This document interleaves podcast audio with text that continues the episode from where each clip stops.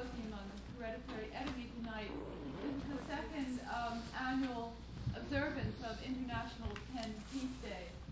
Uh, in um, Venice, in, at a PEN conference in Venice in 1983, uh, we were going through the usual agenda of business when a rather shy Yugoslav uh, from Slovenia stood up and said, I think we should have a committee on peace. Now, there have before this been just two standing committees in PEN since its founded in 1921. One is Writers in Prison, which is sort of the um, opposite number of our Freedom to Write committee here, and the other is on translation. So um, this is a very quiet suggestion at the end of the business of the Assembly of Delegates in Venice um, sort of reverberated in the air.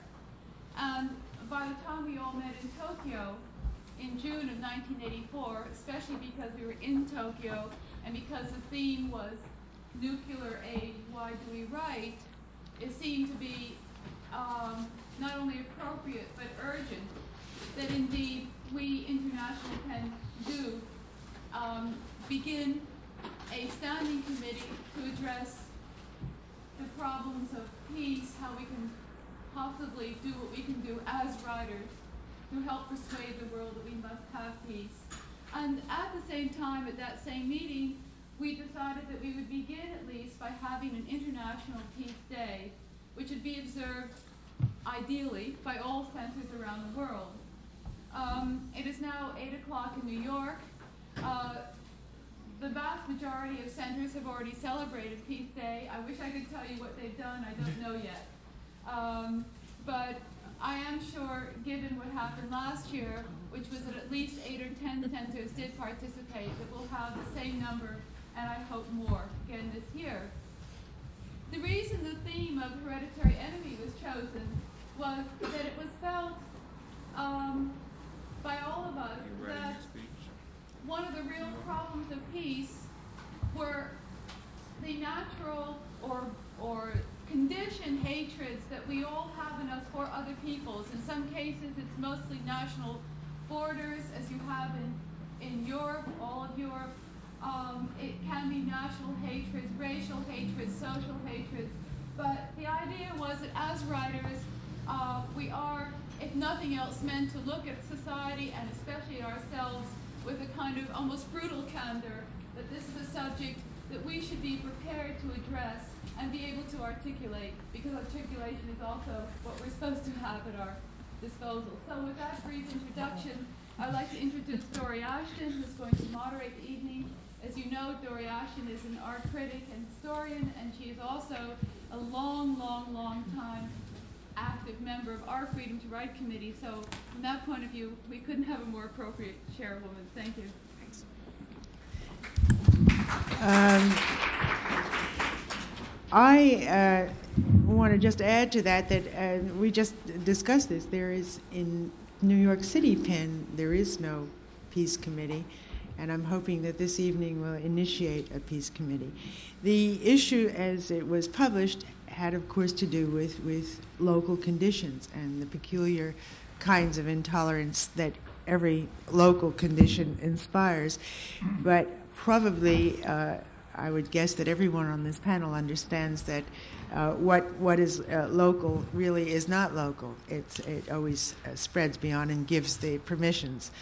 And so uh, this evening is really dedicated to issues that are perhaps broader than uh, the, the, title uh, suggested. And I think that's pretty much uh, what the Yugoslavs who suggested it had in mind.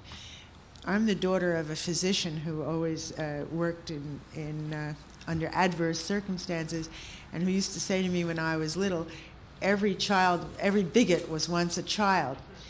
And uh, I think we should always remember that. Um, I'm going to uh, be the uh, moderator, and uh, the ground rules, so to speak, will be that each speaker this evening has 10 minutes in the initial presentation, and then we'll devote uh, 20 minutes to a half hour for uh, conversation among the speakers.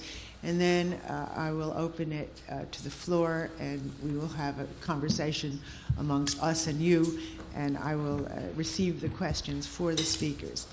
I will introduce everyone first and then we can go on from there.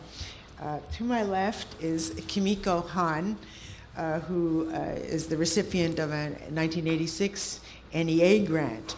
Uh, she is a poet. She's been published in many uh, magazines, small magazines, and appeared in the anthology Breaking Silence, an anthology of contemporary Asian American poets.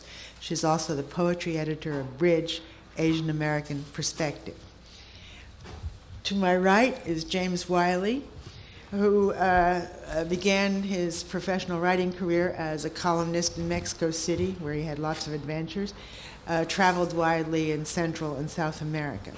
He then came back to the United States and worked as an editor at Esquire and has written a novel on Malcolm X, on uh, black Air Force pilots in World War II, and a trilogy which is set in the which is called the Brazilian trilogy, set in the Brazilian Amazon.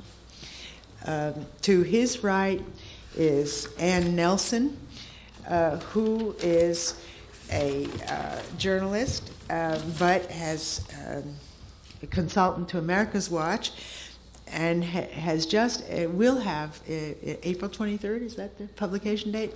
Has written a book which I had the good fortune to read last week. It's called Murder Under Two Flags the United States and Puerto Rico and Cerro Maravilla cover up uh, she has also uh, written numerous articles in journals and newspapers uh, and has a book in the works on El Salvador and is a contributor to the Los Angeles Times.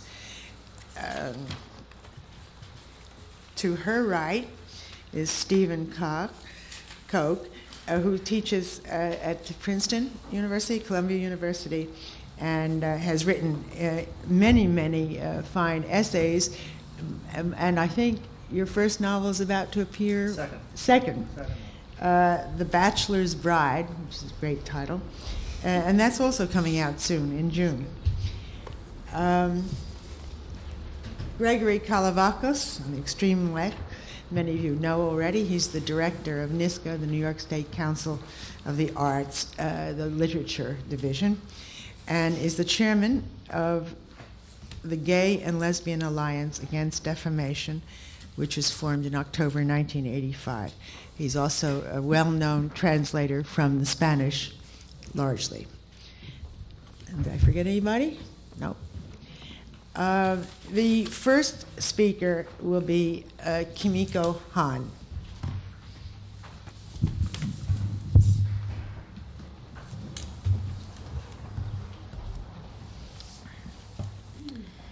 There's an anthology of Asian American poetry entitled American Born and Foreign. It was published in 1979 and it's uh, really full of a lot of angry poems, not entirely, but a lot of angry poems that then in the 70s were kind of an ethnic badge and also even an artistic form. Since that time, Asian American literature has come to encompass more. As the writers have matured, so too their politics and aesthetics and an understanding of identity so also many Japanese and Chinese Americans are entrenched in the middle class. Yet we are still American born and foreign, and treated as recent immigrants. I've been asked uh, on various occasions for my green card, and also mistaken for refugees. I've also been asked several on several occasions um, if I wasn't from Saigon. Um, there is a parallel between U.S. foreign policy that is, our national attitudes towards Asians and the attitudes towards Asian Americans. I believe that same case could be made for Latinos here and there, and blacks north and south. My point being that American intolerance takes the form of chauvinism abroad and white supremacy at home, or you could even reduce it to white supremacy, period. But if white supremacy is a form of American intolerance, and a traditional one at that, I don't believe it is a traditional root of intolerance. Certainly, white men hold power in this country and are still the creators of mainstream culture, but it is more than ironic that, for example, the Hormel meatpackers are also white males. And how ironic that this female Eurasian, me, must lay her hope for peace in these men. More particularly, I mean these men struggling against concessions, as well as single mothers in shelters, farmers, so on and so forth, all the way down to American people of color. All these people in all these categories are treated as foreign.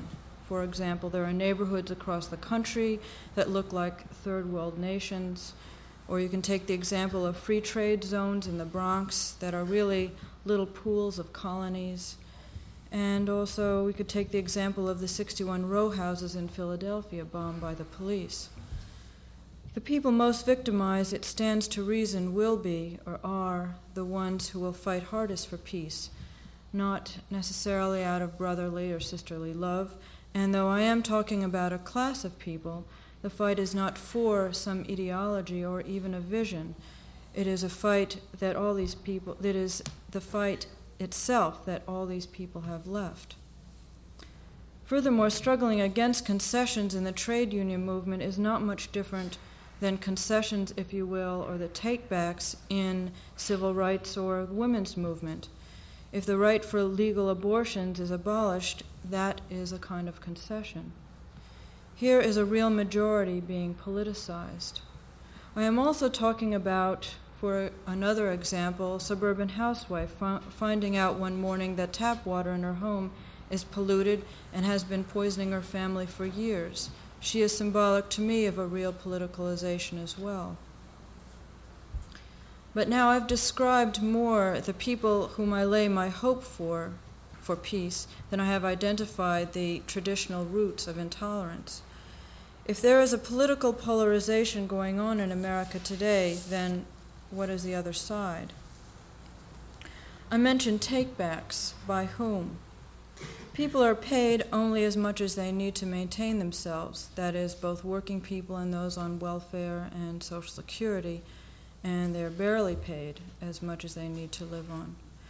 Those that are taking the takebacks and giving the pay are the ones in power, and I lay and that is where I lay the root for intolerance.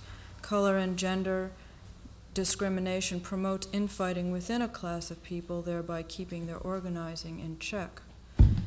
If I were to see white supremacy as the root, I would be both neglecting to see the struggle of various sections of society and missing the chance to ally myself with them.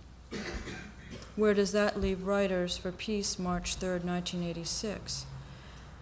I don't believe writers as writers, as the intelligentsia, will change society. But I do believe that there can't be qualitative changes in society without writers and artists taking sides. Identifying where the roots of intolerance are, then using every creative way we who work in the cultural sphere can imagine to aid and abet. I believe the greatest gift American writers can give to the world is to promote change here with their vision and voices. And I'm going to take some poetic license and read a poem. It's entitled Seizure, and it was written after a trip I took to Nicaragua. Seizure. In Nicaragua, old women mobilize with sticks and boiling water again. You're North American. You figure it's the season. But back home, the moon acts like that girl who'd been fucked in so many places she barely knows which hole is for babies, and you know you understand un deber de cantar, a duty to sing. And you know you understand your desire to see Broadway, New York, New York, taken in a flash of July heat, and you know you want it. The green parrots snap guapa, and your thighs sweat like mad, and you want it. Shit, we don't have mountains here. The rooftops will do the trick you think out loud, because you belong to a process that belongs to you, one you love to touch and nurse and deploy on your lap here, Nicaragua, here, Nueva New York, here, novio, baby, sister. When I say mujeres, man, of course I mean y hombre también. I'll never forget the shower that riddled the tobacco fields on the Honduran border of Nicaragua, where Suyapa, una niña de cuatro años, learned June 9, 1983, what somocistas are Yankees, Contras. If she didn't know before she was hit by mortar, seizure, you envision as the street after the water has broken. Thank you.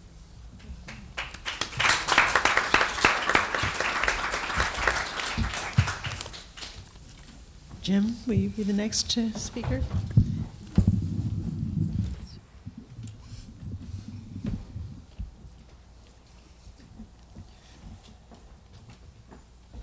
James Wiley. The roots of intolerance in our society don't necessarily begin there. Intolerance presupposes a certain amount of power. The balance of that power shifted to Western civilization about 500 years ago. To understand what is now called intolerance, one must go back to Cortez, who attacked Mexico with 13 pistols and 14 cannon, or to Pizarro, who sent his cavalry charging into the Incas. What was it in the old cultures they destroyed which prompted such hatred? I think it was the presence of eternal man, man identical with himself from the first civilizations in Kush and Mesopotamia, eternal man and his gods, who would now have to be replaced by European man with his technology. In these confrontations in Asia, Africa, and South America, we see the making of a hereditary enemy. The disappearance of Mexico and Peru, Ghana and Kanem Bornu, the subjugation of India are merely proof of this. But what was the nature of the struggle? Why did the old gods fail? To put it simply, brilliant techniques overwhelmed the soul. And we are having this discussion tonight because it is not yet understood that no progress of the mind can ever answer questions put by the soul. The West has always tried to destroy these questions. Civilizations can be defined by the questions they ask rather than those they do not. What then is left? How can the hereditary enemy, immensely powerful now, ever be, recon- ever be reconciled with those brown and black peoples who depended on the old gods? The answer lies not in symposia on racism and economics, but in a spiritual rebirth, a phenomenon close to a new religion. For centuries, from the Zend-Avesta to the Muslim defeated Cordoba, the world is dominated by religion. In Western civilization, that is no longer true. That civilization is not founded on a religion or guided by a transcendental ideal. Its value system is confused. There are no shamans, no gods, no star world against which to see man. That civilization has no clear idea of man. The hereditary enemy is bound either to change or disappear. Profound spiritual change is very difficult to predict. No one expected Christianity or Islam, least of all the soothsayers and astrologers. The political system of the West has been weakened by the end of colonialism in Vietnam. The question is one of destiny. The people of the West must not look for a new Moses to give them laws. They must not fight the resurgence of the old gods. Above all, they must find out what they can be.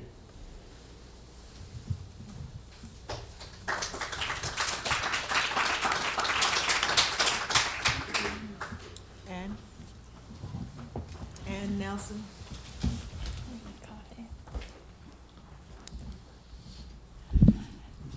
In 1978, I was asked by a magazine that is now defunct to write about left wing terrorism in Puerto Rico. And like a good journalist, I went to the New York Public Library to do my research in advance. And I looked up all the newspaper clippings. And they said there was a lot of left wing terrorism. And then I went down to Puerto Rico and went through the newspaper morgues.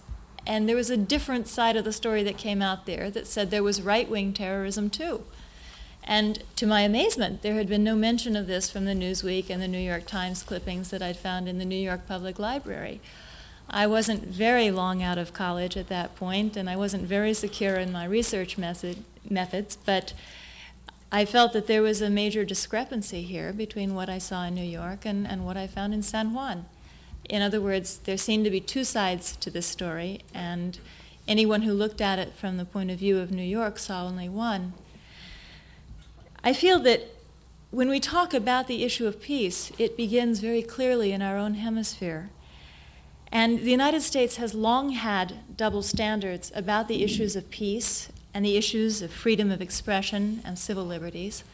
We've had one set of standards that are effective for those of us who live in the United States, and yet when we look south to Central and South America, to the Caribbean, the United States government policy has been that somehow they should live with different standards, that we should support governments that expect different standards to be in practice in those societies. If you look at the history of Puerto Rico, you see that that was true in 1898. The Cubans were fighting a war of independence from Spain the United States went in supposedly to help the Cubans and ended up taking over Cuba as an outright colony of the United States. They had the Cuban Congress approve a measure under duress that authorized the United States to intervene at any point, which is a strange thing for a Congress to, to approve. And in fact, the United States took over Puerto Rico on, on many of the same bases. They went in and said, This is a war of liberation. However, you will not be liberated from Spain. You will simply be passed from one colonial empire to another, and we're the new guy on the block. So Puerto Rico ended up with the United States, and in many ways it was detrimental to Puerto Ricans' cultural development.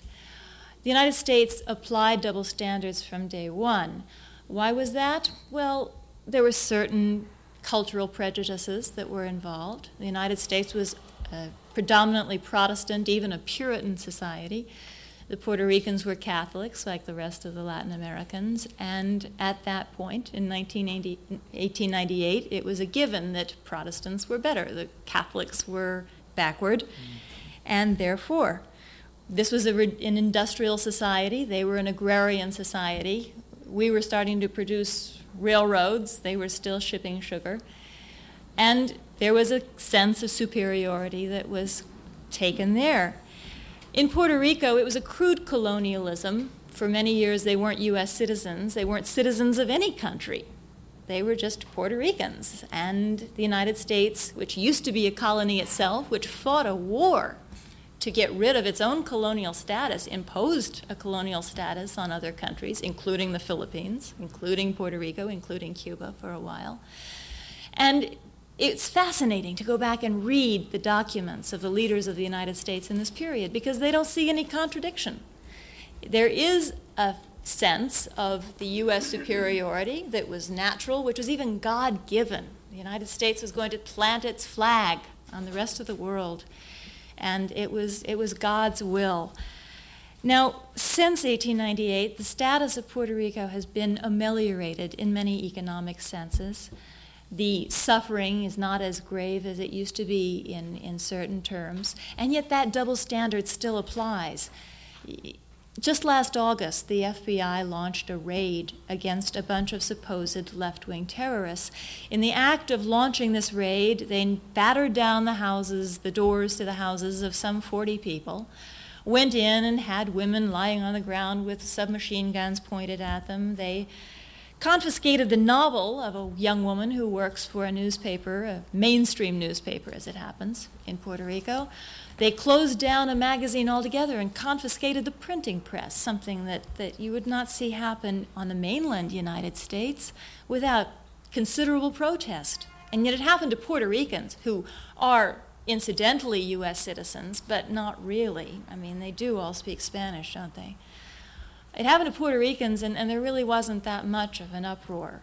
In fact, the FBI carries out a kind of individual policy that's unique to Puerto Rico that they could never get away with in Iowa or South Dakota without everybody in the ACLU jumping all over them. And I don't think that's because Puerto Rico is so far away, it's closer than Alaska. I think it's mostly because of this cultural double standard that's still in effect today. Now, if we look at Puerto Rico and the results there, you see a standard of living that is the poorest in the United States. It's, it's poorer than, than Mississippi, and yet it's higher than the rest of Latin America. It, is, it, it depends on, on which side you approach the island from. And Puerto Rico has been left with a culture of schizophrenia. Puerto Ricans don't really know where they belong in the world. And there are many people in Puerto Rico who will say that that schizophrenia is a great, greater obstacle to their development than the poverty that you find in the rest of Latin America. We don't have to dispute the economic questions here. I think we do have to talk about what the United States does with its double standards and how it affects other people who are trying to think and trying to write and trying to understand their own situations. What kind of mind games that plays with them if you say some people are more equal than others. You get into an Orwellian tangle of ideas. And in fact, Puerto Ricans still don't enjoy equality under the law but if the United States policy has created a double standard and a cultural schizophrenia in Puerto Rico, you look at Central America right now, and that schizophrenia is surpassed by an outright form of murder. I don't like to use strong terms, and yet I've been coming in and out of El Salvador since 1980. My first month I was there, I met a newspaper publisher and a newspaper photographer, and a few months later, they were both disemboweled by death squads and then killed afterwards. And shortly after that, we heard that El Salvador was instituting a democracy led by Mr. Duarte, and that the Sandinistas had problems with freedom of expression, but El Salvador did not, because El Salvador was supported by the U.S. government that's an example of a double standard that I think all of us should think about. If you think about what has happened to freedom of expression in El Salvador, the democracy there has not applied to the university. University people are still being arrested and placed on death squad lists. The newspapers still don't dare to oppose the government in any sense. And yet the administration continues to talk about the improvements of the democratic system in our ally El Salvador. I'm not arguing in favor of one policy or another. I'm just talking about the way that writers and intellectuals in this country have to continue to question the applicability of cultural double standards in the way we look at the rest of the hemisphere. Thank you.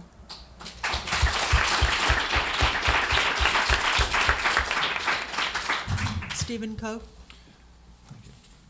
Um, I should begin by saying that I um, do not represent any particular group on this panel, but only myself. And, uh, uh, and in that capacity, uh, I feel that it would be interesting to uh, speak a bit about um, the question of majorities and minorities uh, with respect to the general culture as a writer. And begin perhaps by throwing out one or two bromides, um, which I would hope would set a certain tone of skepticism. Uh, the first is that every single person on this panel, myself included, is the member of some majority and a member of some minority, including the absolute minority of the race and the absolute minority of the self. Uh, the decision to represent somebody politically, especially insofar as it has to do with the politics of one's identity or caste as a person, is uh, invariably a choice within an anthology of avatars of the self. Uh, and I note that that word represent has a dual meaning.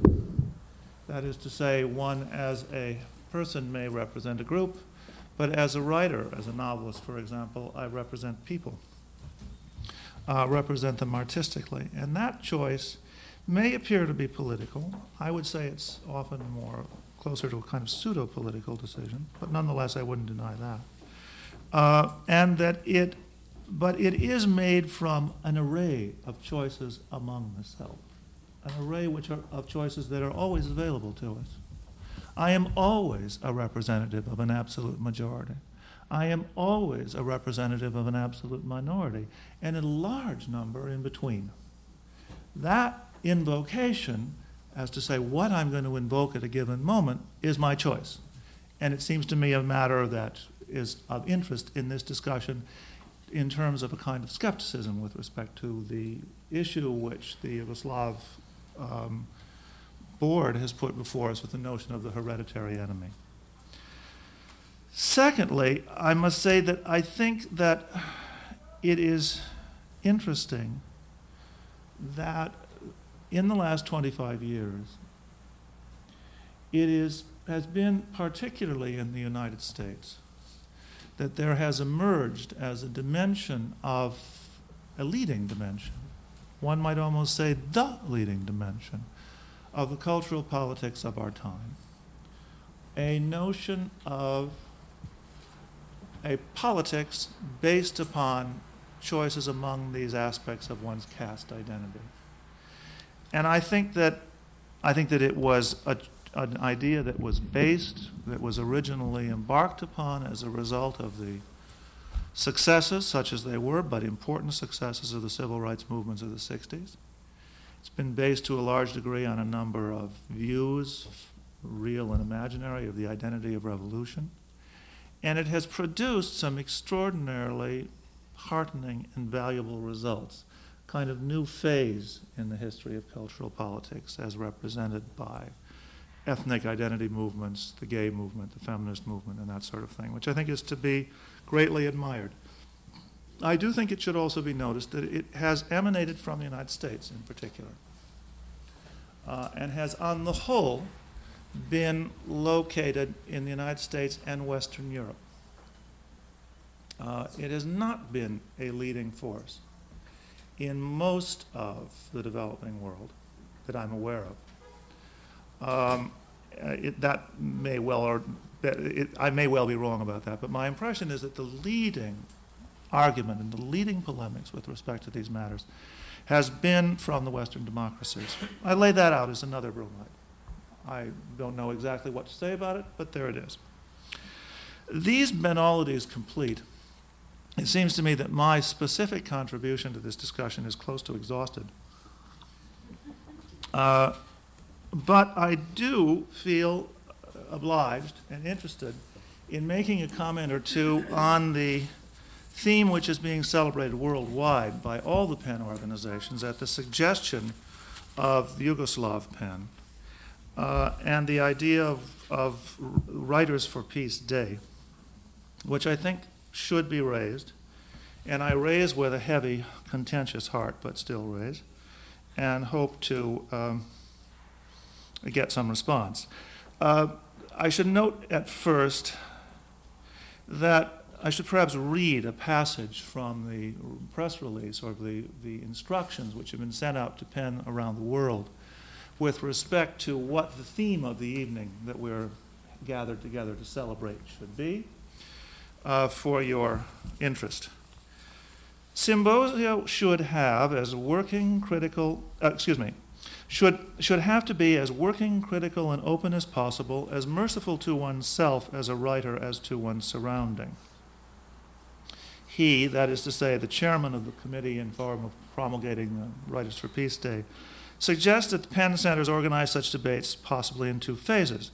First, within the circle of their own national PEN, identifying with brutal frankness all the traditional and apparent modern forms I don't know what apparent modern forms are, apparent modern forms of hatred by their own national, social, creedal, racial, ideological surroundings to other nations, classes, beliefs, races, ideologies, etc.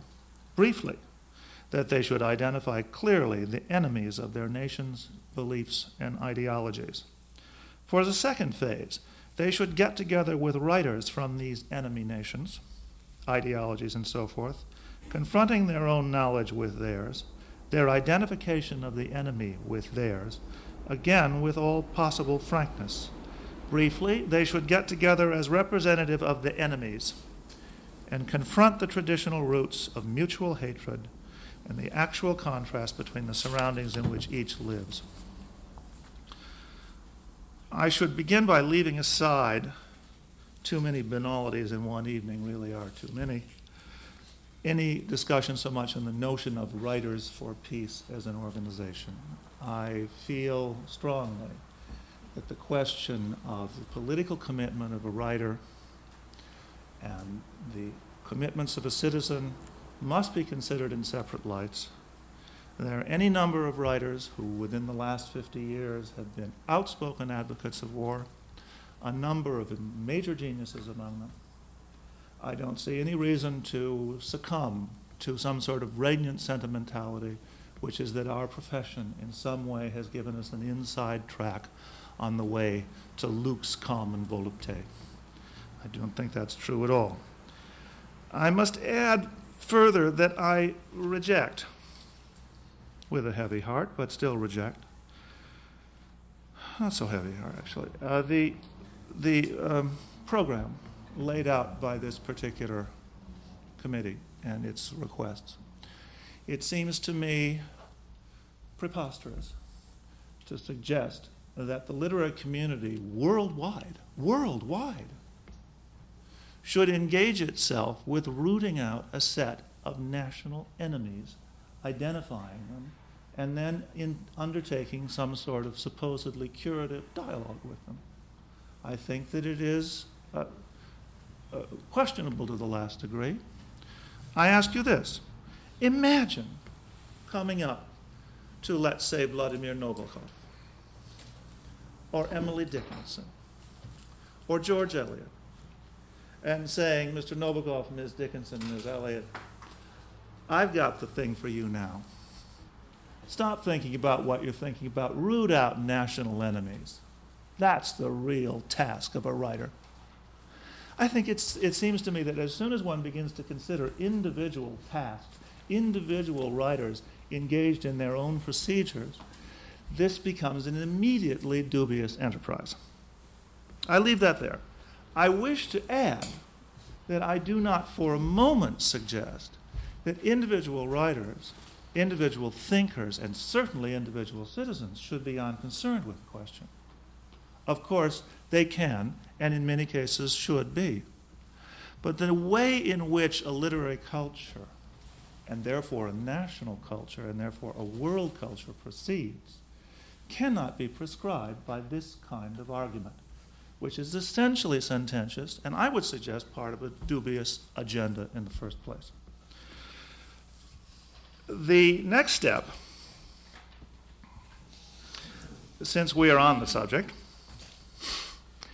is to uh, argue that while some writers should be addressing these subjects, the question of the identification of enemies among literary people is a matter which stands before us right now as an organization in PEN in a very clear cut way, in a way which has been somewhat evaded.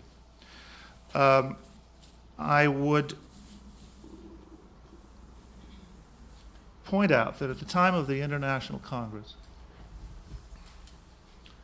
uh, which has occupied so many of our attention so deeply and so rivetingly, there was a Soviet delegation which had been invited as distinguished guests, and which, that is to say, all expenses paid, and specifically invited through the Writers' Union of the Soviet Union to attend. The question of whether they would attend was held suspended until a brief time before the Congress opened, at which point it was summarily announced by cable that they would not be coming under any circumstances. Despite the fact that one of the invited guests, Evtushenko, was making an extensive tour of the United States some three weeks after the end of the Congress. The reason for this as propounded during the Congress by a further telegram of clarification from Georgy Markov, head of the PEN Writers Union, or the, of the Soviet Writers Union, read as follows. And I quote from the New York Times account of why the Soviet Union did not have these writers attend. The state approved Union of Soviet Writers said today it was not attending the PEN Congress because of the presence of emigre Soviet authors and other propagators of hatred. The official press agency TASS quoted Georgy Markov, the Writers' Union chief, as saying that those people would hinder a, quote, creative and constructive discussion at the Congress, unquote. Mr. Markov, a member of the Soviet Communist Party Central Committee, also seemed to suggest that efforts to expand contacts with the United States would exclude authors considered anti Soviet by the Kremlin. Mr. Markov did not name any writers, but the PEN guest list includes Joseph Brodsky, who left the Soviet Union in 1972, Vasily Aksyonov, who left in 1980. Other emigre authors on the guest list are Danilo Kish of Yugoslavia, Czeslaw Milosz of Poland, Heberto Padilla of, Heberto Padilla of Cuba, Yuri Grusha of Czechoslovakia, and Adam Zagajewski of Poland. I would turn back after having read this Times account to the second suggestion in the Yugoslavs release. Second phase, they should get together, get together with writers identified as from enemy ideologies, confronting their own knowledge with theirs, their identification of the enemy with theirs, again with all possible frankness. Briefly, they should get together as enemies and confront the traditional roots of mutual hatred. My proposal would be at this point that no more constructive suggestion could come from this panel than that the we or the Yugoslavs or someone put this proposal in exactly this language before Mr. Markov, and that the Soviet Writers Union therefore proceed to arrange such a meeting with what was the phrase? Uh, propagators of hatred. Thank you. Gregory Kolovakos. I'm, I'm afraid I won't be able to establish eye contact with all of you for this. Um, a couple introductory notes. Nicholasa Mohr, who was supposed to have been here tonight, couldn't be because of a, a personal fam- a family crisis, actually. Um, and she's a very dear friend of mine. I know she wanted to be here, and I wanted to say that. Um, I, I, think sincere thanks really should be given to PEN for the inclusion of a gay writer on this panel. That's a first in many ways. Um, I'm in no way representing all gay writers, all writers, or translators, or lesbians the, on this panel. Um, I may make an attempt to do so in the next few minutes. Those of you who know me um, know that I don't speak very well spontaneously, and so I'm going to be reading a, a short presentation. Sorry for that, um, but I think it will make following my, my Baroque thinking process a lot easier. Uh, so, what am I doing here?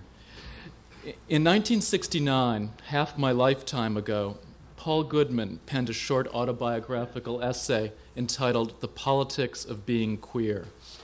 Ronald Christ men- reminded me of this forgotten piece when I mentioned the topic of tonight's panel, and I owe him a debt of gratitude for bringing it to my attention again. It's a terribly dated essay, as are so many artifacts from that era, I'm afraid. But in it, Goodman recounts his mentioning to Stokely Carmichael how gays are niggers in this society, disagreeing strongly with Goodman's and Allen Ginsberg's contention Carmichael responded that gays could always conceal their disposition and pass. Well, I think that's just the point of what I want to say tonight. Since that mythical year of 1969, the year of the Stonewall Rebellion, which is now a bagel store on Christopher Street, that, that began the modern day gay liberation movement, many of us have chosen not to pass, that is, to exist openly in this society. I was between high school and college when Stonewall occurred, the same night, ironically, of Judy Garland's death, past and future intersecting on one hot evening in New York. I was in my first semester of my freshman year at Colgate when Goodman delivered that paper on the politics of being queer. But for my generation, and for those younger, the social and political implications of coming out of emerging from closets, of declaring ourselves were ones we took on with a certain relish, with a desire in those chaotic years of the early 1970s to be free of the oppressions that we'd appropriated and had rarely analyzed or understood. You see, for a white middle class boy growing up in the comfortable suburbs, suddenly, or not so suddenly, to understand some of the prejudice and hatred rampant in this country was a tremendous politicizing event.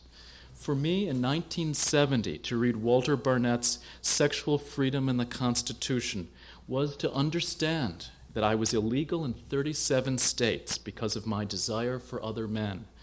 I was political a priori, by definition. I was then on the outside looking in, an experience of otherness that many people on this panel tonight have shared in one way or the other. I am definitely not saying that I suddenly understood what it is to be black or Hispanic or Asian in this country. That sort of comprehension would come slowly and partially over the next decade. But my coming out, my ability to appreciate my sexuality, did indeed allow me a certain view of this society where a true minority of those who govern attempt to tell all the rest of us how to live our lives. My being gay made me come in contact with all sorts of people who cut across all ethnic, social, and economic backgrounds, the great leveler, as Goodman and others have called it. And through my contact, physical and political, with them, I began to understand the pervasive racism and sexism and anti Semitism of this society. I am not, however, saying a large number of things in recounting my trajectory from political naivete to awareness, if that's what we can call it. I am not saying that my experience as a gay man has much at all to do with the lives of a majority of gay men and lesbians in the past decade. Last week I spoke to a group in Queens. I've been speaking almost every night to get support for the passage of the Gay Rights Bill March 20th in the City Council of this city. And I spoke to a group called Gays, Gay Friends and Neighbors in Queens. And I understood once again that Manhattan does not represent New York and certainly has little to do with the rest of the country. And my experience as a white collar, or tonight as a lavender collar, white male with a number of academic degrees is in itself the minority experience in the gay male community. Even in the case of, of writers, my experience does not translate. Many have chosen to continue writing in the closet because we surmise their fear of rejection by publishers or readers. Those very men, for example, who partied weekend after weekend in the Pines or in the Hamptons somehow couldn't deal openly with their sexual and affectional needs and drives. They continue to choose to pass. What about a best selling how to writer who publishes a gay novel under a pseudonym? What about one of the leading gay writers in this community, afraid to alienate family and friends if he publishes under his real name? Is this not a form of self defamation, an appropriation of the very repression they would have us impose on ourselves? It is, I suggest, in a continuum with those employers who would counsel gay people not to mention our sexuality in the working place while our colleagues spend hours describing their lives and their loves. Nor am I saying that publishers really wanted to bring out novels and poetry. They felt that such books would, not, would have a negligible market. Only through the building of a marketplace, with the efforts of magazines like Christopher Street and papers like The Native and The Advocate, were publishers able to identify and target a specific audience, in most cases, again, a white male middle class market.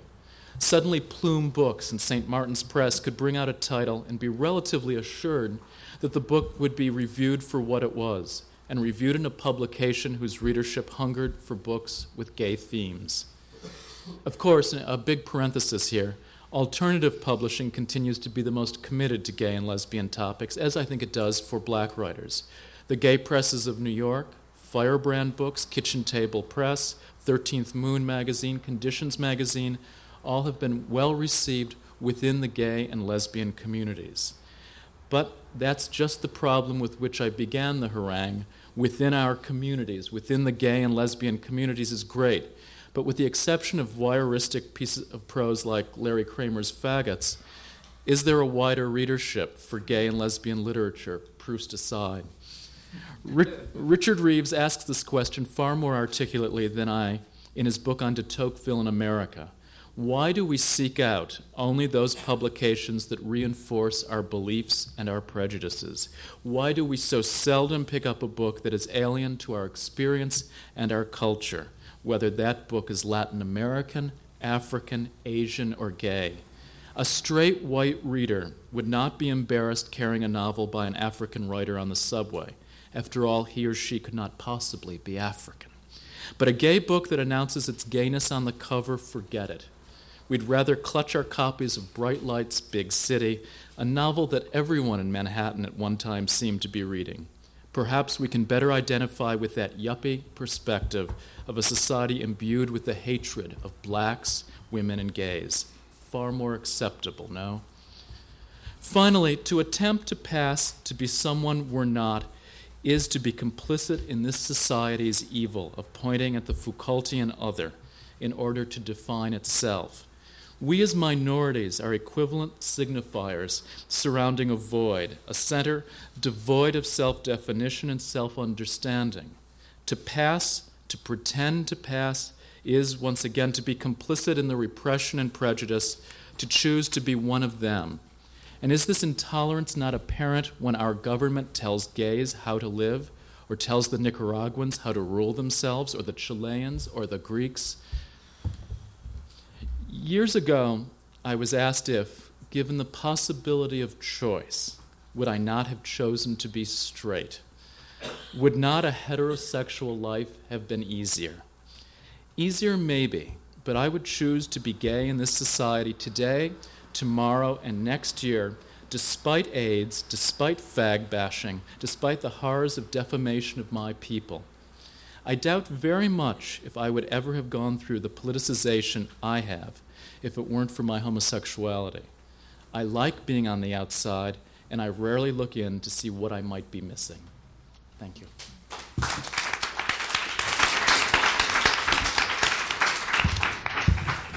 I will ask the members of the panel if they want to uh, address a question to each other or uh, make uh, some comment on each other's uh, comments. Anyone? We like well, I have a couple of questions. I want to ask um, Jim uh, the gist of what you seemed to say was sort of a grand theological uh, overview, but um, I'm sure with your knowledge and, and uh, the fact that you wrote a book about Malcolm X, that you probably have, uh, let's say, lesser uh, vision of, let's call it a practical nature. Uh, it's not just the whole problem of Western civilization, is it? Well, fundamentally, it is. Uh, Western civilization represents the antithesis of what I call eternal man, which is uh, man from the, from the old cultures of, Europe, of uh, Asia, Africa, South America, and Oceania before the coming of Europe, before about 1500. So Western civilization does represent a great problem. It still represents a tremendous problem in places like Africa, where one is faced with the possibility of assimilation into Western civilization or fundamentally nothing, fundamentally an inability to go back to what were the old cultures. So Western civilization is extremely important as an antithetical factor in the lives of brown and black peoples, yes. As far as Malcolm X is concerned, he was coming to a realization of this when he died. Malcolm did not know that Islam had been a great world civilization. He had to go to Mecca to find this out, and it was almost accidental and rather shocking. When he came back here, he understood that the peoples of the black peoples in particular of South America, the Caribbean, Africa, had to be united and there had to be a resurgence of their culture. This is fundamentally what he was talking about in his last days. So that he understood the role of civilization, Western civilization, in undermining these people. And he saw this civilization that he was, that he was brought up in as a sort of hereditary enemy and as something that was basically intolerant of him and people who looked like him. So that um, although he started with very modest pretensions toward black separatism and toward Islam, he was forced in the end to come to this point of view, which is something that's happened, it's an odyssey that's been made by a great many black statesmen, by such extremely conservative uh, figures as Mobutu in Zaire and uh, Leopold Senghor in Senegal it's something that they've all realized in the end that culture their culture is the ultimate weapon against the civilization that they've been faced with. And um, it remains that. Western civilization does remain the antithesis of all those people out there from Asia, Africa, South America, and Oceania who are looking for something that's authentic for them. No matter where you start, you, you eventually come to this realization, to this point. So it is important. It's not just a grand theological synthesis or an ethnological parameter.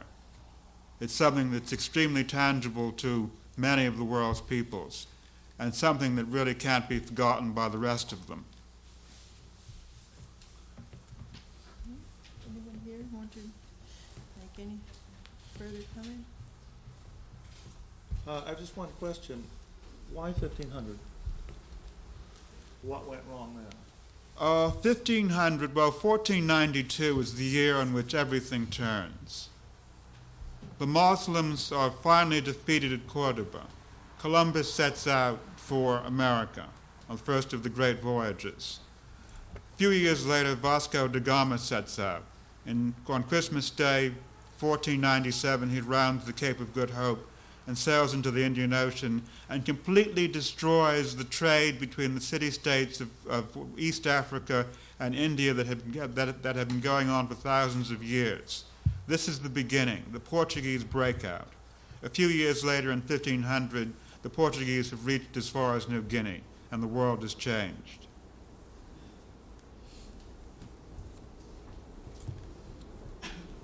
Kimiko. Yeah, I'd like to um, speak to some of the things that Stephen brought up um, uh, about representation. Uh, I mean, this panel could look like the next space shuttle, uh, but a grouping of astronauts were. but we could look like it, right, in terms of representation. Um, it's not my it's not my choice to to be representative of of Asian American writers of of Asian Americans, but that's that's what I am. That's how I'm treated.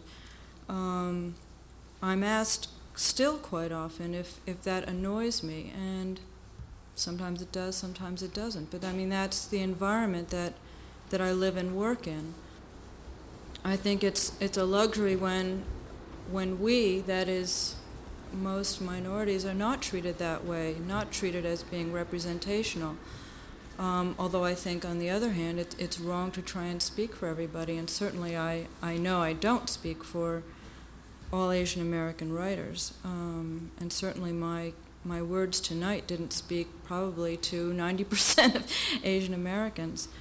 Um, another point that I wanted to raise is that I think that I think it is important for, for writers to speak up for issues of, of peace, um, whether it's as a group or as individuals. Um, I don't know. Uh, that I that I'd open up to the floor, I guess. Um, I'm a new mother, and my mother told me to go out and buy Dr. Spock's book on on child raising, and even though I didn't want to, I did. and on the first page of his introduction, he he says that that all parents should be politically active, and and thereafter I enjoyed and read very carefully the rest of his, or most sections of his book, um, because I, I believe that's true too. Uh, so I, I believe as writers, as parents, as, as whatever we are, I think it's important to, um, to be involved politically uh, for peace, for whatever that means to, to each of us as individuals. I do agree with what Stephen was saying about getting together with the enemy, because in my mind, the enemy, whether you want to, whether you want to target Reagan, whether you want to go beyond that to target uh, the structure, the this, the that, whether no, no matter what you're really targeting, I don't think the enemy out there in the United States takes writers seriously. So I don't really feel like getting together with the enemy and sitting down and talking. But I, I don't think that means being silent or not or not taking ourselves seriously. George, can you pause for a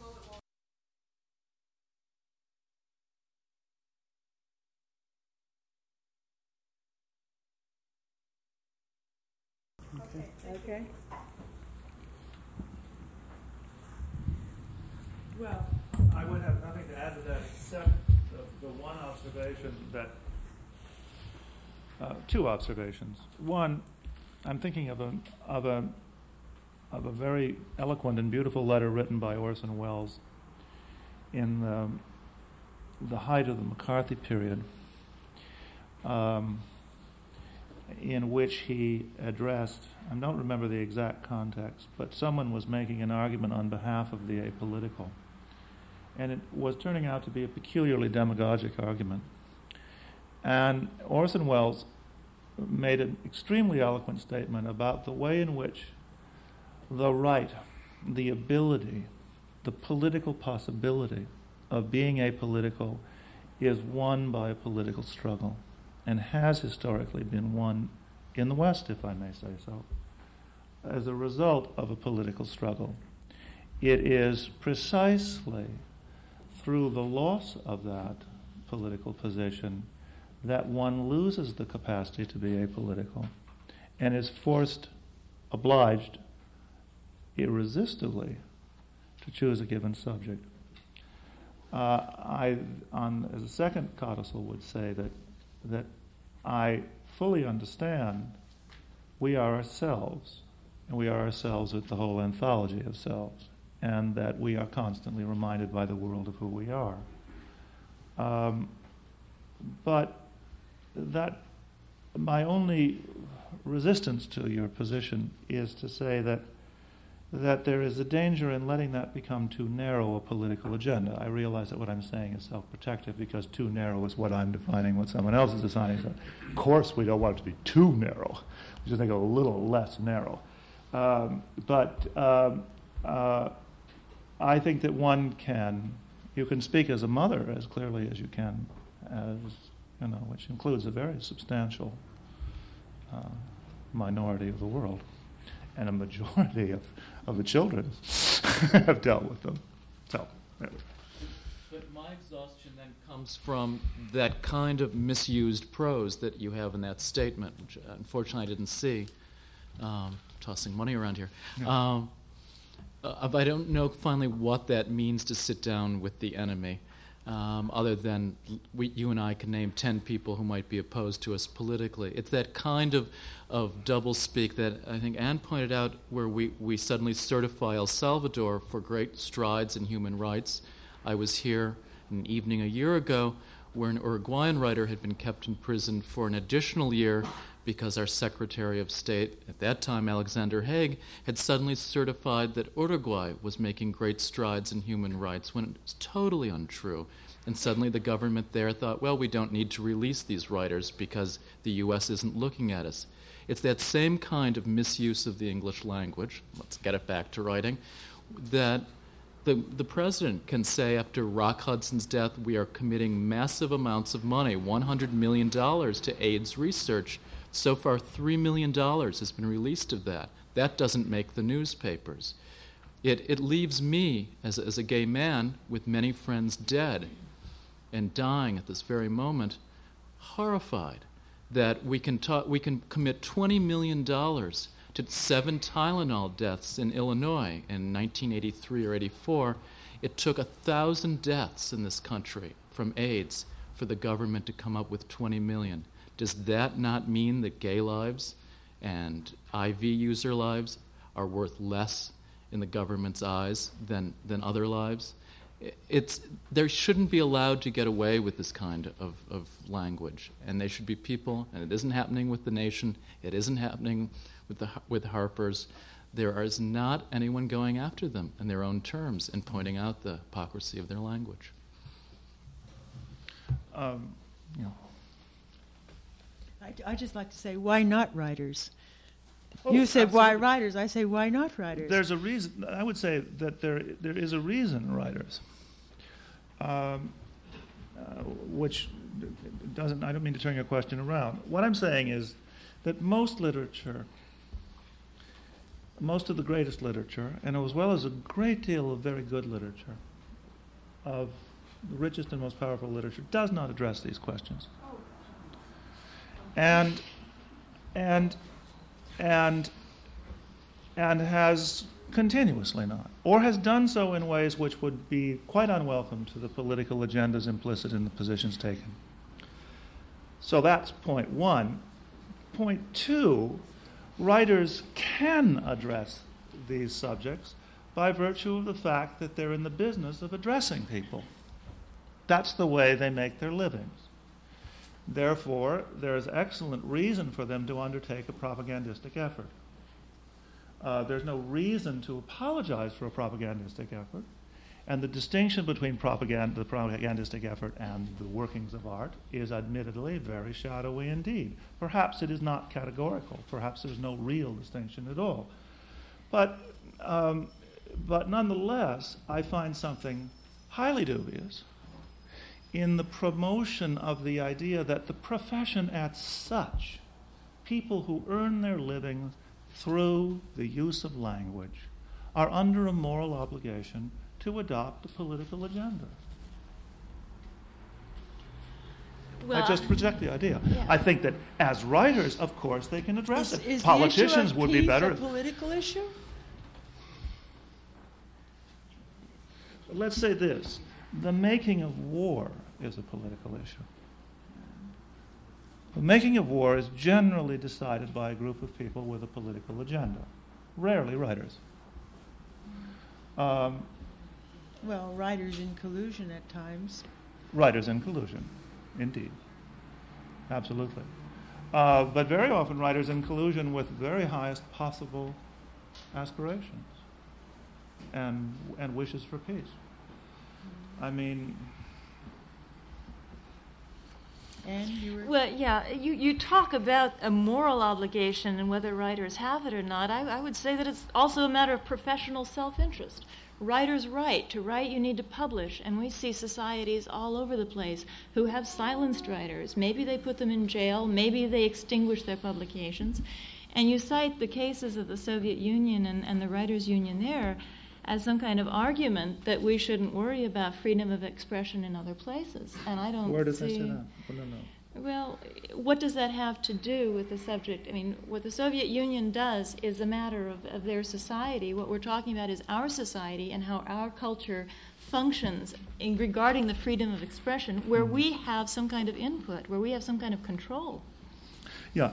Um, to work backward in that, the United States is a country to where a large is a country to which a large number of uh, dissidents and exiles have come for political refuge and for freedom of expression.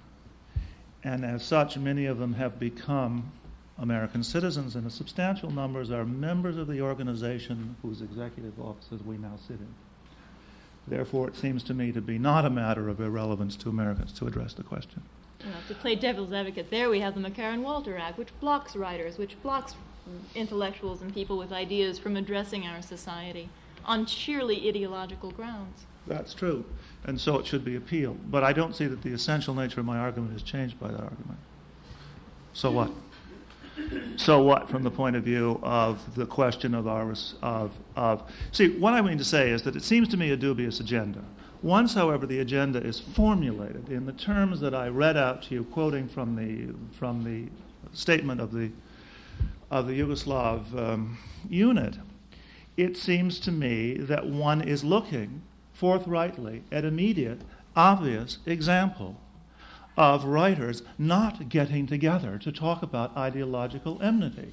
And they're not getting together by reason of an explicit political decision announced to the directors of this organization within the last six weeks. I don't see that that's a, some sort of a vague uh, proposal. It's perfectly obvious. A large, six or eight writers were forbidden to leave their country because there was some danger that they would sit in the same room with a group of ideologically proscribed literary people. That's true. That's all true. But I think what what uh, the la- and the language of the Yugoslav statement was malhabil to say the least. But the issue that Anne is getting toward, and I'll bring it right home to roost, right at PEN, uh, particularly in the Puerto Rican issue, where the United States uh, performed an action in Puerto Rico whose people are American citizens that they could never have done in the, in the mainland in the north, uh, where PEN itself has been slow to see the implications, has uh, hung fire, to use Henry James's expression, because they wish they wish the Puerto Rican writer, who's an issue, to produce evidence that she was indeed writing a novel that the FBI seized when they bashed in her door and destroyed her apartment.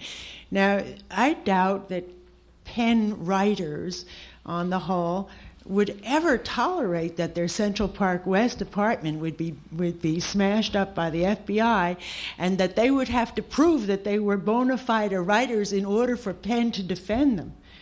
And this is an issue. There is someone in this room who who uh, knows even more than I do about that. That's Mary Morris. I saw her back there. She has a, she had a letter from the writer in question, which she thanked us very much for our initial concern, but thanks a lot she didn't wish us anymore to act on her behalf. Uh, and uh, I sympathize with her completely. Now, that attitude is the attitude that uh, those people down there are small and brownish, and the Yankees have always regarded them as less than uh, artistically important or culturally important. It was very easy for us to slide out of continuing that battle for that woman. Um, should I answer? Uh, there's, no, there's have- no answer. if you want to. I, I, I, I cannot comment on the Puerto Rican situation except to say that I know Mary Morris. I don't see her. I wish I did. I Always thought I saw her. the eyes. Somewhere. But, was Mary um, here? She must have left. She, she was here earlier. Okay. Um, I heard about that that at an early stage and read the press reports, and I, apart from that, know nothing and will not say anything except the fact that it sounds But absolutely ought, grotesque. we ought to find out about it. Oh, I agree. It's I agree. not right for us to sit here and say, well, we don't know much about I it. I quite agree. I think that the danger of what is of the of the byplay that is now going on between Dore and myself, and which I really would like to opt out of rapidly, uh, is the danger of making this kind of argument, formulating it within the context of what good Jesuitical kids are told is the weakest of all arguments. Tu quoque, you too. That is, Well, that's what you did with the Soviet Union. no, no, no. I was sorry I did not. I would insist I did not. You asked, but did we ask you about the lynching in the South? No, no. I insist that I did not. That is to say, it doesn't seem to me that the position I have taken with respect to PEN's relationship to the Soviet Writers' Union and to what seems to me the very questionable political agenda embodied in the Yugoslav statement in any way suggests complicity on the part of PEN or anybody else, certainly myself, with the outrages you're talking about. One can talk about them both. One can't talk about them both at the same time, but one can talk about them both. Um, I think that insofar as the tu quoque argument, which is the characteristic intellectual vice of Cold War argumentation, um, uh, obscures is the necessity to get certain principles clear and stand by them and not finesse them. I raise this issue because it seemed to me so evidently raised by the, by the worldwide event which we're here to celebrate and by a near political event we're confronting. I would not for a moment wish to absent myself from the Puerto Rican argument, except to say that I don't know anything more than the small amount I've just told you I know. I, I think that if no one else here has anything to address to each other, we'll now open it to the floor. Uh, please address your questions to me, and uh, I see a question right there. Would you identify yourself, please, and, and uh, state your question clearly so everyone can hear? I am Daniela Gioseffi, one of the very few Italian uh, female names to receive any notice at all in the entire history of American literature. So I feel a bit like an outsider. There are really very, very few of us. Stop and think, you won't think of many Italian female names, but I think what I really want to ask about here, and, and let me just step aside a moment to say that uh, um, it, it's very painful the way the mafia image always comes into mind whenever an Italian name is heard. In the American mind, this tends to happen with Prizzi's honor coming out of Hollywood, even in this day and age where all the criminals are either Italians, Poles, Hispanics, blacks, Jews, and so forth. So this leads me uh, to what my question is, and that is this idea of divide and conquer. And we all know the words, since we're wordsmiths here, we all know the horrible words in the American vocabulary. For example, guinea, wop, dago, spick, chink, nigger, polak, ruski, uh, kike, uh, dyke, fag, all these hateful words that I think are the real roots of the mushroom clouds. And I want to pose this question. Uh, the idea that Freud said there always has to be a we and a they for there to be love in the world, but unfortunately, that's what also creates hate. And I wonder if it isn't time to begin thinking of the we as all the people of the world and the they as the militarists, the military industrial uh, people, uh, Grumman, Hughes, Bechtel, Honeywell, Union Carbide, RAND, General Electric. Neruda wasn't afraid to name the United Fruit Company right out in his poems. I, I never found any division between art and uh, literature and politics in Neruda or Akhmatova or Walt Whitman or any of the great writers of the world. And perhaps it's our job as writers to start helping the people of the world empathize with each other in a way that we can all begin to think of ourselves as the we and the military industrialists of, of, uh, of the USSR, of the US, as the they that's about to annihilate us all. And uh, to, to make that our theme is terribly important.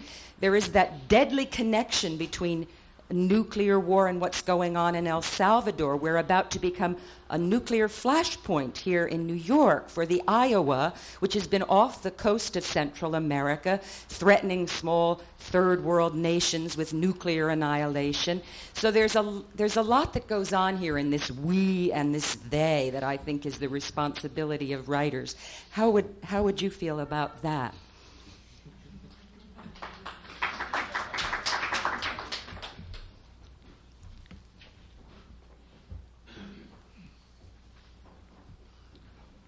Anyone want to respond to that?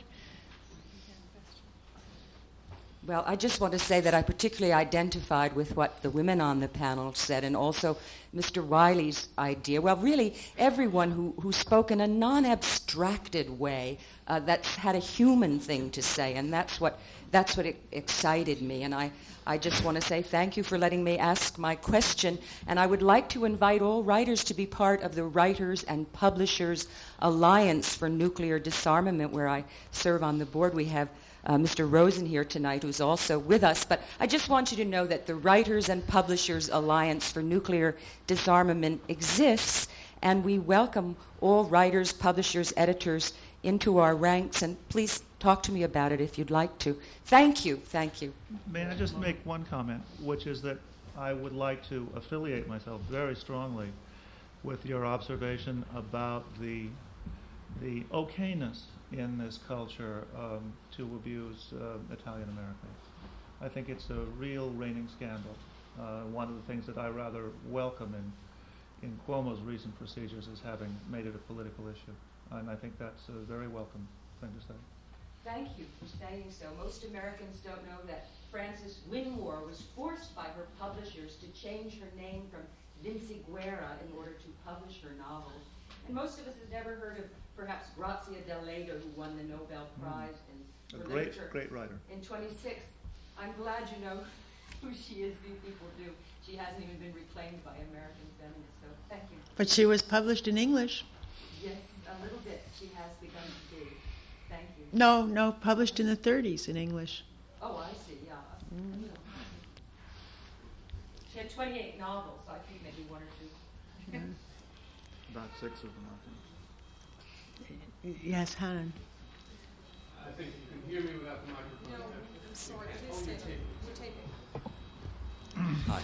Please identify yourself. Okay, my name is Hanon Reznikov, and uh, I'd like to say that there's a, seems to me a lot that's remained obscure in, what, in what's been said thus far this evening in terms of the complex relationship of cultural and economic intolerance. Uh, for all of us who have had at least a look at history, and I think that includes just about everybody here, I hope, it seems apparent that the cultural roots of intolerance go very far back, and that at the same time, so do the economic roots of intolerance. However, it seems to me that the economic roots of intolerance, as we can see in any individual case that we examine, that uh, any economic situation in, within the context of the uh, Western and, for that matter, uh, state capitalist or Eastern mode of economic organization requires the existence uh, of an underclass of some sort, and that this underclass is usually identified through the means of uh, adapting the, the prevailing culture, the, the, prevailing cultural attitudes, let's say, in terms of whatever uh, groups that are present within the society are most liable or likely to fit the category of the underclass. That is, uh, the French historian Braudel points out that slavery had all but disappeared from the West, from Western Europe at the time that the New World was colonized and was reinvented and reintroduced because economic conditions made it necessary from a capitalist point of view. Uh, by the same token, we can see any number of examples today from Northern Ireland to any place else, including in this country, where the kinks in the economic system require that uh, various uh, large numbers of people do the most menial work or be unemployed or be the poor people in that society. And obviously, it works very neatly that such people be the people who conform to the society's image of uh, those who don't deserve the uh, same treatment as those who are the privileged. Therefore, among a group of people here who are culturally oriented, uh, among writers whose contribution has to be primarily uh, cultural rather than economic, what is the possibility of our using our skills and our uh, desires and our passions for justice as people working within the culture, as writers, uh, what use is it since opinion seems to be as liquid as water and changeable as the economic conditions dictate? How can we approach making any significant dent in the pattern of intolerance that has developed over centuries, if not millennia? Uh, within the context of the economic structure as it is, or is there any more complex relationship between this cultural uh, this cultural work and some sort of approach to an economic restructuring of some kind? Is it possible for writers to address that question? Are there writers among us who do address that question? Do any of you have an opinion?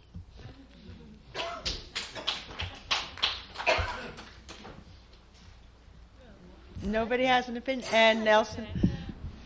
I'm, I'm very interested in this because, you know, from the history I've studied, I've noticed that this underclass continually shifts. And if you go back a hundred years, all of us probably had relatives who were in one underclass or another. You can talk about Irish or Eastern European Jews. We were dumb Swedes, you know. I mean, everybody has it. And as you go into the 20th century, uh, it's gradually shifted into the Hispanics and very largely the Puerto Ricans, although they're kind of being displaced right now, at least in this area, by the Dominicans. They're, they're the new lowest rung that are kind of unwillingly pushing the Puerto Ricans up a millimeter. And it's been very interesting to me to have the experience of writing a book about Puerto Rico. I was asked to write a book about El Salvador first, and I said, for my own reasons, I'd like to write about Puerto Rico first.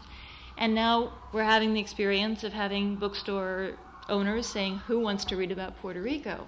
Which confuses me because we live among Puerto Ricans. There are a million of them in the New York area alone. I would think that familiarity would breed curiosity, but it doesn't. It, it breeds contempt. And I don't have any answers on this, I just have more questions. And to my from the way I look at it, in the 1930s and in the 1960s, it was fashionable to write about the underclass. Right now, it's fashionable to write about yuppies who have cocaine and you know, take cocaine and, and go to downtown clubs and so on. Maybe it's a 30 year cycle and we'll all be better shape in the 90s. I don't know.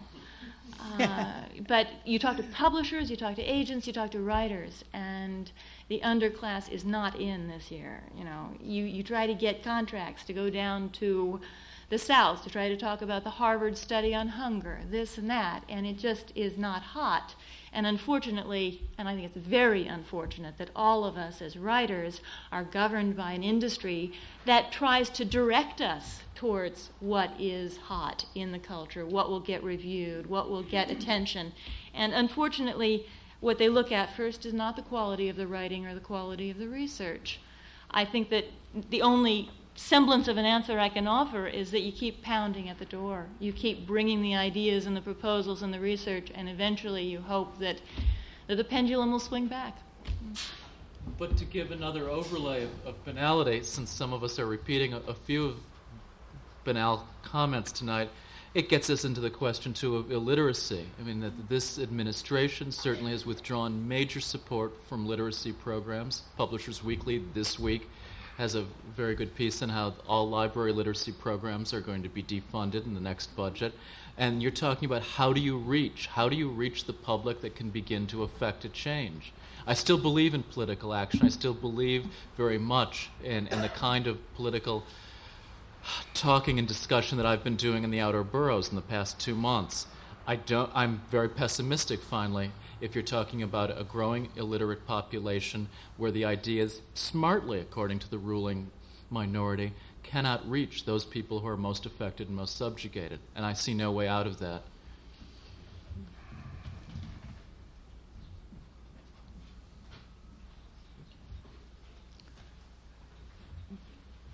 The gentleman in the back there.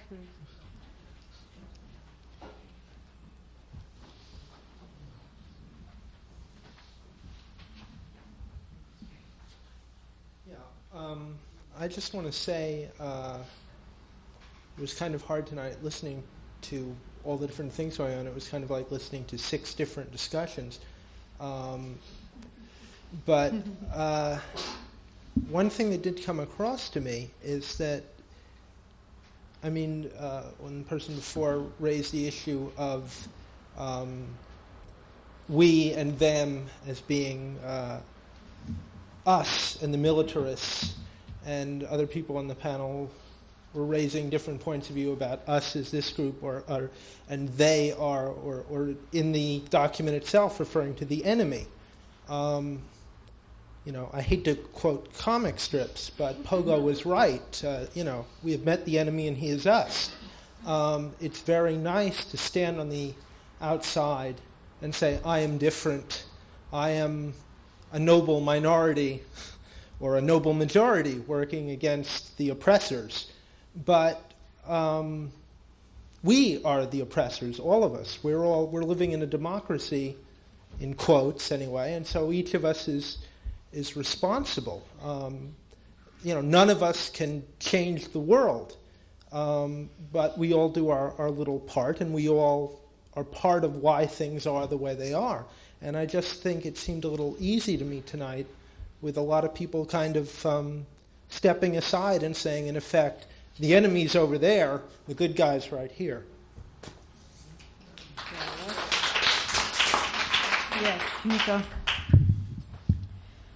Uh, some poet friends of mine went to the women's conference in Nairobi, and one thing that they really learned there was uh, they sort of brought an agenda for the women of third world countries. Um, these friends of mine being third world women, quote unquote, uh, from the United States.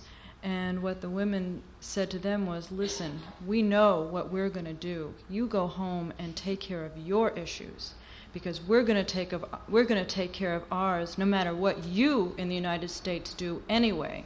So you go home and take care of what you have to do and make changes in your country, which is really the point of what I had to say tonight. So I agree with you. The enemy is us, and we do have to take care of things here. And that is the greatest gift we can give the rest of the world.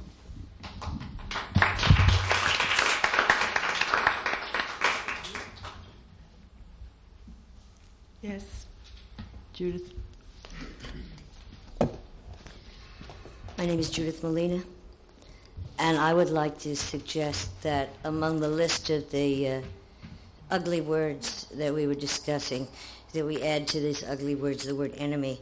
I think it is intrinsically an immoral concept uh, for a peacemaker or a writer who wants to make peace or a person who wants to make peace to consider the possibility of having an enemy. Now, clearly, obviously, there are people that do these terrible things, and there are the monsters and the murderers and the exploiters and the fascists and the killers. And how are we going to approach them without sinking to their level of being enemy? This is, seems to me to be particularly the, the political agenda of the writer.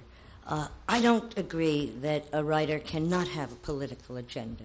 I think when a writer stirs up fear and anger and hatred, they're doing a, a, a questionable political act. I think when a writer uh, uh, presents their view of the world in such a way as to stir some kind of hopefulness, uh, some kind of sense of empowerment uh, of the individual to, to make those changes in the world, the possibility of our coming together.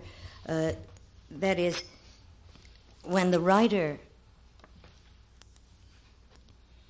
when the writer increases or diminishes uh, the fear or the hatred or the hopefulness, I think this is a particularly political act. And I don't think that any writer has ever avoided that political act. Uh, uh, Jackson Mac Low uh, once said to Julian Beck that every time uh, he, uh, uh, Julian asked him, asked Jackson if he ever drew a picture of anything, and Jackson said, Jackson Pollock said, every time that I draw a stroke on the canvas, I am drawing a picture of something. And I think that every time that a writer uh, presents a view of the world, a picture of a society, a, uh, their own state of being, they are working in the one direction or in the other. And I don't think it's, a, it's, it's the direction of uh, an I, a we, and a they. I think we have to replace the whole concept of we and they with a concept of I and thou, and then realize that there's some terrible horrors in the world, but increasing the sense of enmity doesn't seem to be peacemaking. Mm-hmm.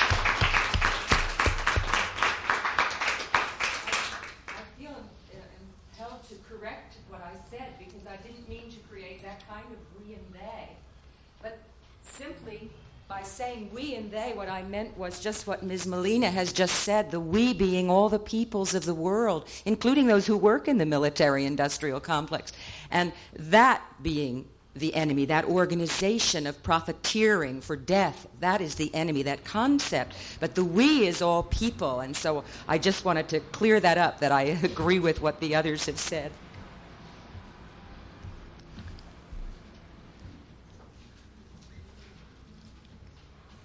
More questions from the floor? Or statements? Yes, sir.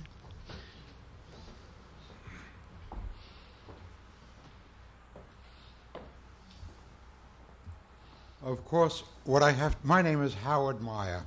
I have been a practicing attorney for 45 years and a writer for the last 15 of them.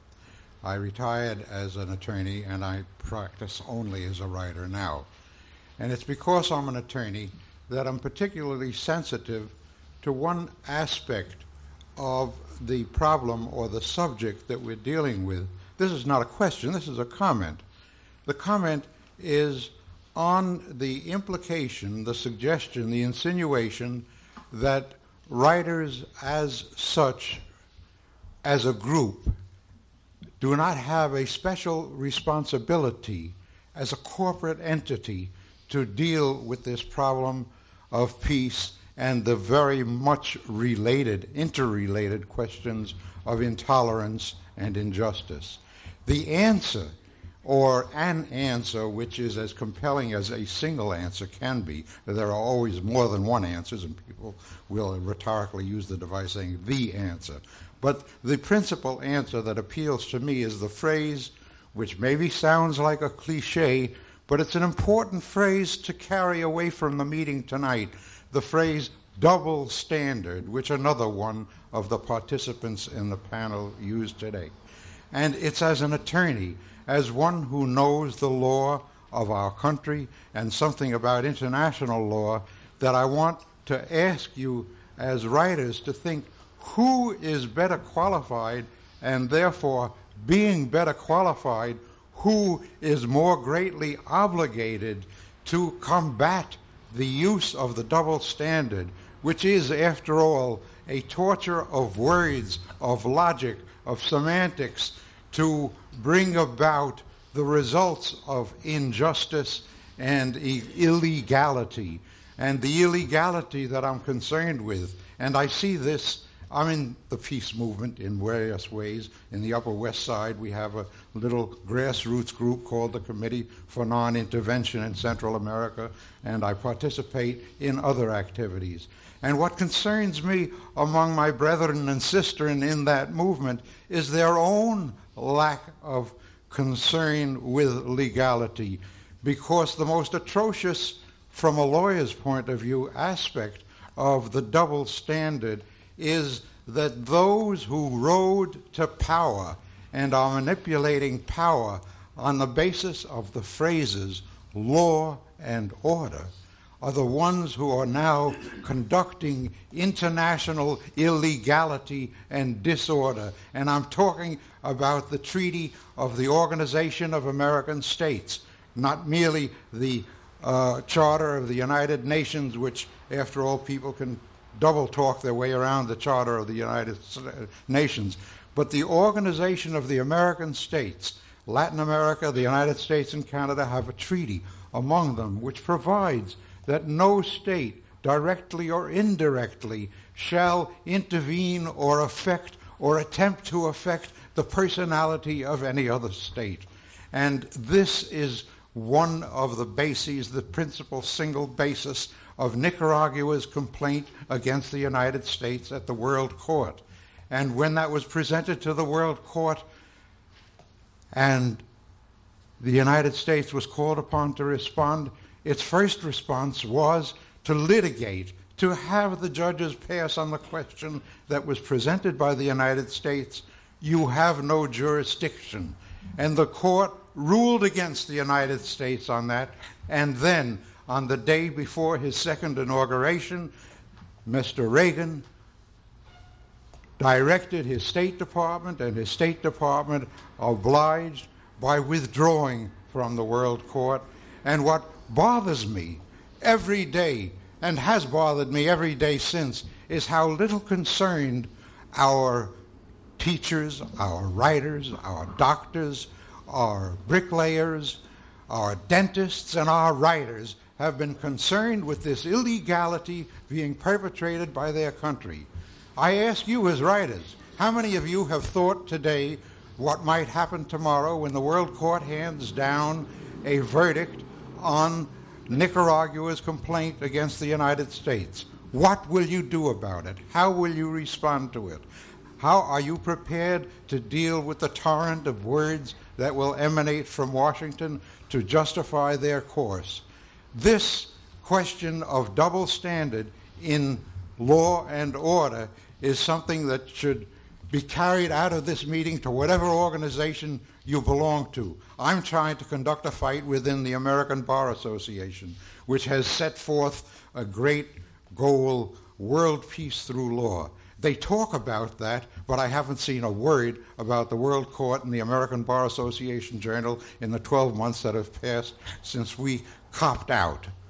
Mr. Goetz, who many, many of you will agree to condemn, at least came back from Vermont to face a court. The United States is not facing a court.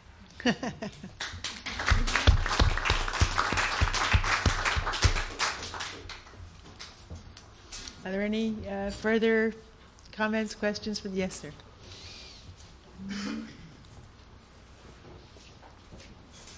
Uh, my name is William Marsh. Um, while I was listening to the initial discussion by the panel, I, I was, you know, digesting it in terms of my own experience, and I think that uh, life is full of ironies, and they are often specific to whom you are and where you are at the time. So I, I thought I would set forth a couple of experiences that I've had, and um, I was a college student in the late '60s um, participated in the war movement, anti-war movement rather, and decided to go to Japan because it was par- possible through my college's curriculum to do so.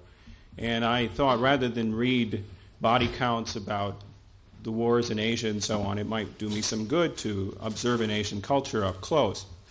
And consequently, I ended up spending some five years in Japan and I found that here's a country that um, believed ultimately that if you were not racially Japanese, you could not understand their language. Um, and I think this is, some, this is a situation that's being mitigated, but it's interesting to contrast uh, the differences in cultures vis-a-vis these kinds of experiences. On the other hand, the Japanese read more about what we do in their newspapers. Uh, I mean, the, the, average Japanese newspaper, if you pick it up, the first 10 pages are international news. This is true in New York, but it's not true in the rest of the United States. Um, when I first arrived in Japan, um, I was on my own. Uh, I had some some college classmates who went with me. One of them was gay, and he had an incredibly rapid introduction to a number of very interesting people in Japan because he basically uh, established his presence on the local gay scene, and he was talking with Yukio Mishima six weeks after we arrived. So that is, you know, I mean, there are there are bad aspects of, of what happens, but then there are compensations. This is I, am just talking about ironies here. Um, the old boy network, yes. Right. Uh, similarly, when I came back to the United States and I was fluent in Japanese and had a you know a sort of hands-on feeling about daily life in Japan and met Japanese American friends, I made them incredibly uncomfortable by you know speaking Japanese. I would hear from them that uh, one of the things they really hated when they were growing up was being sent to Saturday school where they had to study Japanese because their parents wanted them to cling to Japanese culture and all they wanted to be was an American. And similarly, when I was in Japan, um, every Japanese virtually that I encountered assumed that I could not speak Japanese, so they spoke very frankly about their reactions to me. And some of them were things that you would not want to hear.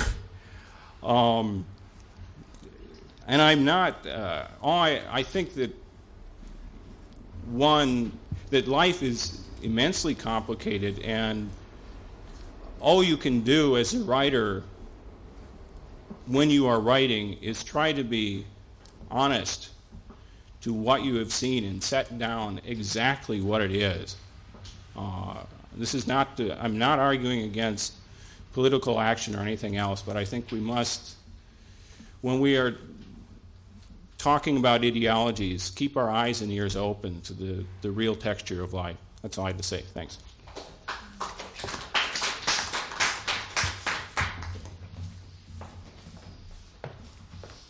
Hello, my name is uh, Russell Pollock. I just like to basically ask a question during the panel's discussion, they talked about you know Western civilization's impact on other civilizations and how that dominant culture, in a sense, has adversely affected the other cultures that came into contact. And the gentleman in, this, in my role also brought into a point some economic questions and how the economics have impacted on cultures. One of the things that we seem to be seeing more and more in America today is that what had been part of the majority culture farmers, industrial workers, the working middle class is now being in a sense, destroyed by its own culture and system. And I'd like to know what you know the comments of the panels would be to that. Is you know the people who were the majority are now being in a sense absorbed or destroyed by what had been their majority culture. It seems somewhat ironic, and I don't know if it's if it is historically unique, but it may be. I'd like to have any comments. I'd like to uh, tell you a comment. Uh, a friend of mine who's a journalist who just did a swing in the Midwest talking to the farmers, and he said they said it's because the Jews own the banks. Which is not very amusing, huh? And if I can just make one final comment, and the gentleman in the middle about you know the, the critical year of 1492. 1492 also saw the expulsion of the Jews from Spain. Yes, I know. I'm aware of that. Thank you. Sorry. I would only have one uh, thing to add to this, to, to what you just said, which is it seems to me that this, the peculiarity you mentioned about the fact that there are groups of people in the United States that are under heavy financial pressure, as there are groups of people in the world under heavy financial pressure, worldwide and in every country, and are feigning surprise at this discovery or being perplexed about it, seems to me to be perhaps a consequence of the peculiar fact, which I only noted in passing, that the characteristic vocabulary of the left in the last 30 years has been increasingly diffracted into discussions of caste.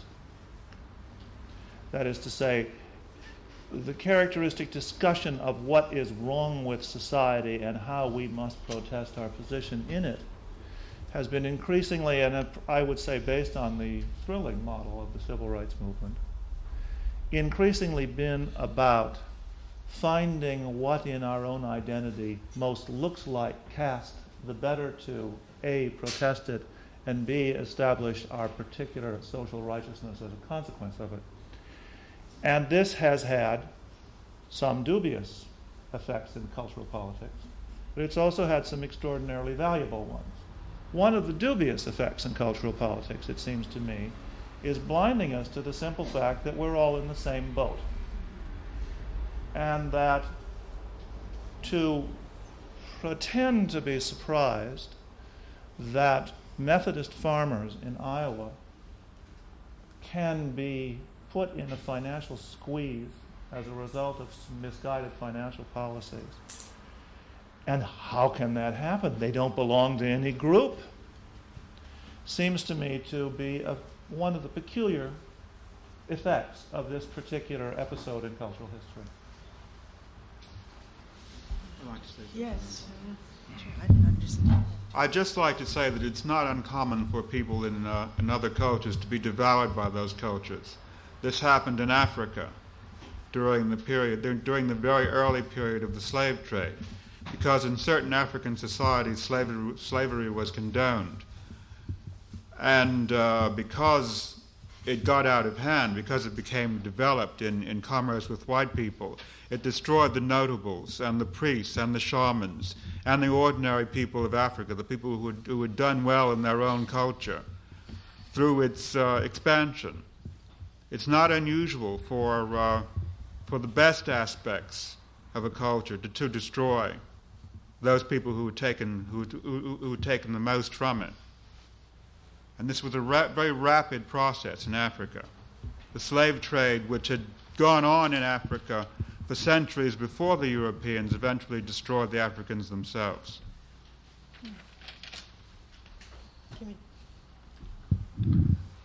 Um, it was on, I think, one of the recent news programs that are more and more like talk shows or, or uh, whatever news magazines. Uh, they had a list of, of they took a to- they took a poll of, of women's um, heroes in the United States, and you know there were the usual uh, movie stars. Um, so I was thinking, well, who would my hero be? what American male would be my hero? And I'm going to open this up to not just writers, but people in general, uh, men in general. And I, I came up with Bruce Springsteen, and it wasn't just for his jag- his uh, great uh, record jacket cover, but because really I think he does speak to um, those groups of people that you just mentioned, um, the workers and the farmers who are really under attack, and uh, in terms of popular culture, I think he's not only does he speak to them, but he is a political activist. He he does uh, act on on what uh, he also sings about, and not just monetarily, but he goes and demonstrates, and, and I think that's I, that to me is is a a living hero. well, this were male. Here, here. We all love you.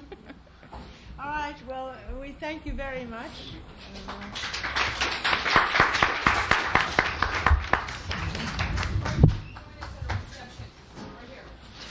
I'm. I'm leaving. Thanks,